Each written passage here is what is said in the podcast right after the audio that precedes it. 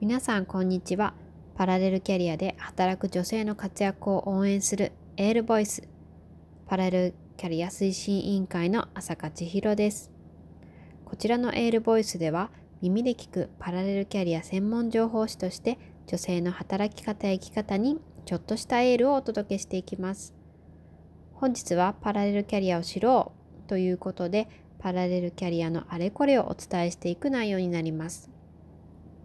本日はですね会社にバレずにパラレルキャリアを始めるについてです。パラレルキャリアの掛け合わせにはいくつも種類がありますがパッとイメージしやすいのは会社員をやりながら何か自分の好きなことで副業としてサービスを提供していくという形ではないでしょうか。私の周りのパラレルキャリア実践者もこの形の方は多くいます。そして何より私自身もそうでした。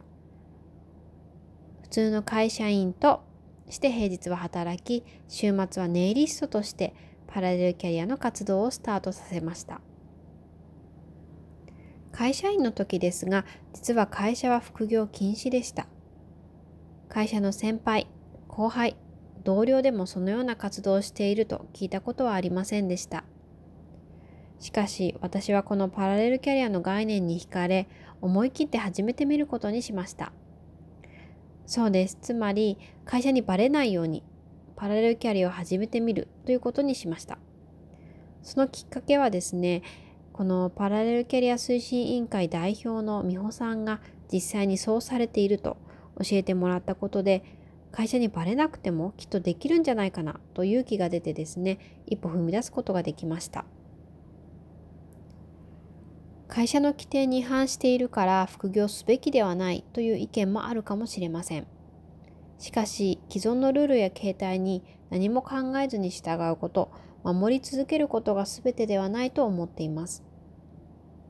もちろん人に迷惑をかけない、傷つけないという前提のもとにですが、変化の時っていうのはですね、それをぶち破ることが必要だと思います。国としても副業解禁の進めを示していますしこのコロナ以降の時代においてもですねそういった柔軟性っていうのが必要になってくるとうすうす多くの人が感じ始めていると思います。さて実際にではですねどうやって会社にバレずに副業していたのか具体的なポイントは4つあります。まず1つ目はもう一人の私を作ることです。パラレルキャリアを始めるにあたり発信の場として Facebook やアメブロを使用しました。そこではビジネスネームというもう一つの名前を作り、また写真もですね、載せる写真は顔を出さないスタイルで統一をしました。単純にこれだと本名での検索も引っかかることはありませんし、顔も出していないので個人は特定されないということになります。2つ目はですね、えー、副業でサービスを提供すると新たな収入が入ってきます。この分はですね20万円っていうのがまあ一つの境目ではあったりするんですけれども確定申告を自分で行う必要があります。会社にバレてしまう要因で一番多いのは住民税が合わなくなることです。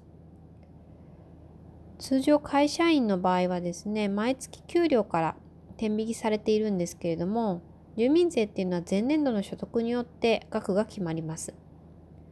このため副業で収入が増えると住民税も増えて会社の経理がですねあれなんか合わないぞと不審に思ってバレるというケースがよくあるようです。なのでこの住民税の納付を会社にお願いするのではなくて普通徴収として自分で納税することをお勧めします。3つ目はですね誰にも言わないということです。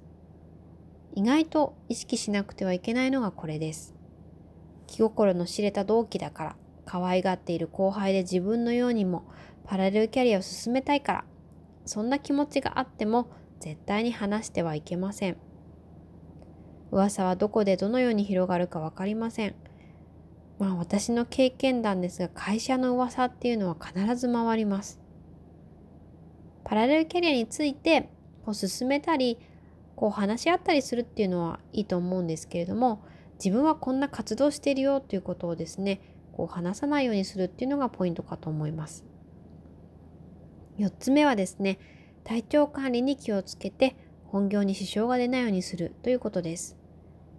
会社が副業禁止にしている理由っていうのはいくつかありますが、一番懸念しているのはこれですよね。本業に支障が出ないかどうかということです。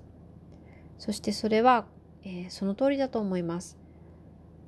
副業に夢中になりすぎて本業がおろそかになっていたら意味がありません。寝不足や遅刻、集中力がない、また仕事中に SNS をやるなどそれはですね、パラレルキャリアができていない状態です。特に体調管理は大切なので自分でよく注意しましょう。以上、会社にバレずにパラレルキャリアを始めるポイントになります。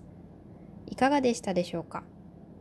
副業ができないのではと迷っている会社員であっても変化を起こす側になってみてください。自分で一歩踏み出してみてくださいね。お聴きいただきありがとうございました。本日はパラレルキャリア推進委員会の浅香千尋があなたにエールをお届けしました。